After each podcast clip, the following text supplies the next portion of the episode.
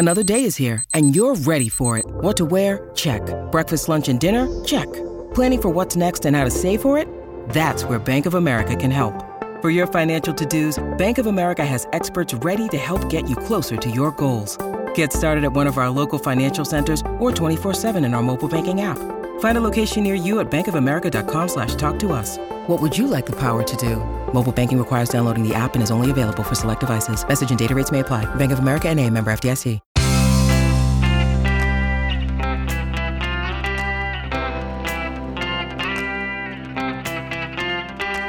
Changing your life one story at a time. This is the Chicken Soup for the Soul podcast with editor in chief, Amy Newmark. Hey, it's Amy Newmark with your Chicken Soup for the Soul. And today I'm going to continue sharing stories with you from Chicken Soup for the Soul Your 10 Keys to Happiness. This is a collection of stories that illustrate what I believe are the 10 keys to happiness based on my reading of tens of thousands of personal, revealing stories from our writers. One of those keys is counting your blessings, recognizing that what you have is abundant and is enough for you. That's what Kathleen Basie realized after getting some very good advice from her mother in law. Kathleen says that she was always seeing that her friends and relatives had fancier lives than she had. Posting European vacation photos on Facebook or getting a home theater system or equipping their kids with the latest in technology. Meanwhile, Kathleen and her family were living in a house furnished mostly with freebies, and the kids were wearing hand me down clothing. They never ate out either, even on days when the kids were rushing around after school. Kathleen's mother in law was visiting one time when Kathleen confessed to her how she was feeling. I feel so resentful sometimes, she told her mother in law. I know we're doing the right thing, living frugally, saving money, but it feels so hard. There are so many things I'd like to have, so many things I'd like to do, and we just can't. Well, her mother in law said, You know, when you compare yourself to others, it's easy to focus on what you don't have.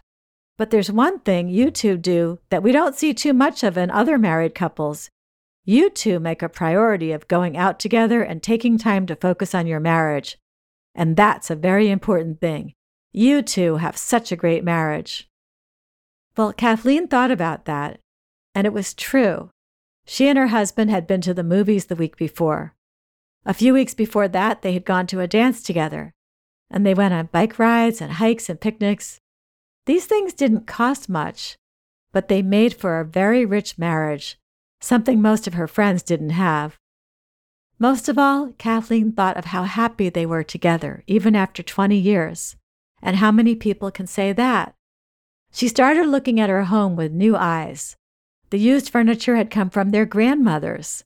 The fact that they didn't go out to eat meant that they were eating Kathleen's good, healthy cooking every night together as a family.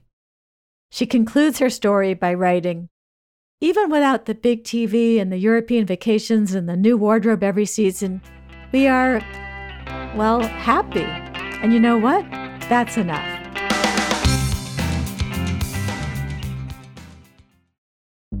Families have a lot going on. Let OLLY help manage the mental load with new cognitive help supplements for everyone four and up, like delicious OLLY Focus Pops or OLLY Mellow Pops for kids. And for parents, try three new Brainy Chews to help you focus, chill out, or get energized. Find these cognitive health buddies for the whole fam at olly.com. That's O L L Y.com. These statements have not been evaluated by the Food and Drug Administration. This product is not intended to diagnose, treat, cure, or prevent any disease. Another story that made a big impression on me was by Susan Boltz, who tells us that she had always disliked grocery shopping. It was her most hated chore. And if you hate grocery shopping, you definitely would hate doing it on the worst grocery shopping day of the whole year, the day before Thanksgiving.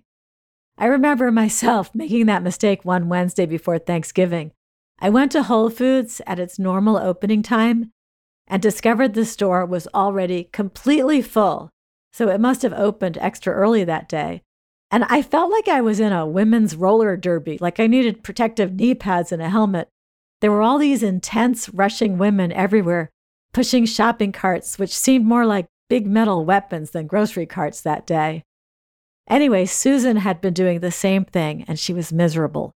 She was standing with her very full cart and a very long line to check out. There were 11 full carts ahead of her, and everyone was in a hurry and grumpy. Now, her in laws were coming for Thanksgiving, and Susan wanted everything to be perfect, so she was extra stressed out. Every moment she was captive in the store put her schedule in jeopardy, and she still had to make pies and some of the side dishes too. So there she stood, feeling sorry for herself. And then she listened to the ladies in front of her who were talking. And one of them said, I feel almost guilty standing here in all this abundance. And then she started talking about the people in some country. Susan had missed the early part of the conversation, so she didn't know which country. But the woman went on to say, You wouldn't believe how poor they are. They labor all week, and the food they can buy with their wages fits in their two hands. Then the ladies in front of Susan moved on to other topics. But what she had heard was enough. She had plenty of time to think while standing in that line, and she thought about the fact that she had never spent a week's wages on groceries. Even for a feast like Thanksgiving, she would spend only a small fraction of her family's weekly income. She bought food and treats and little luxuries whenever she wanted. She thought about why the store provided those grocery carts, because everyone was buying way more than they could carry. She looked around the store. The shelves were full of food trucked in and even flown in from all over the world. There were employees everywhere to help, even to carry the groceries to the car. And everyone had a car to take their groceries home. She started viewing everything with amazement.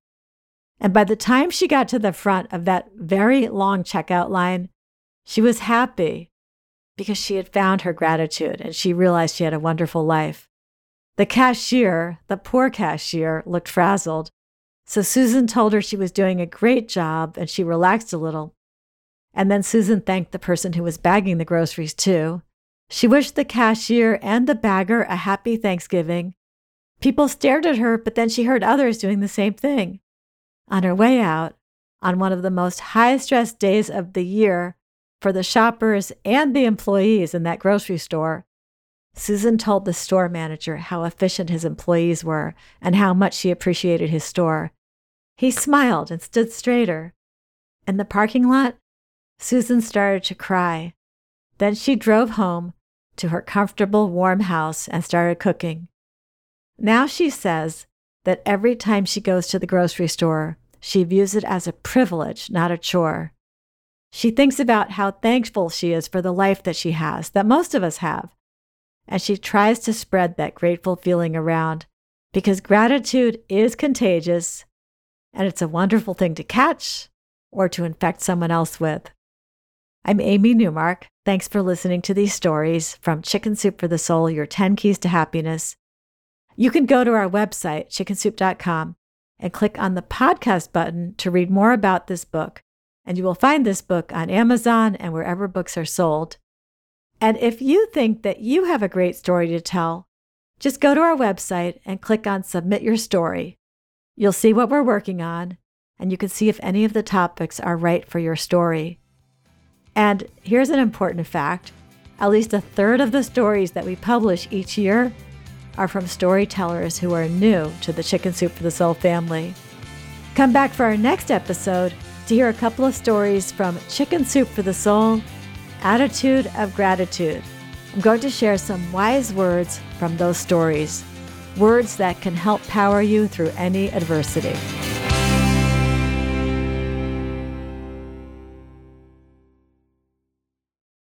Our family has grown. Welcome to the world, Hanna Baby. Introducing a new collection, Hanna Soft, made with Tencel. It's so breathable, with stretchy comfort for all of baby's first moments.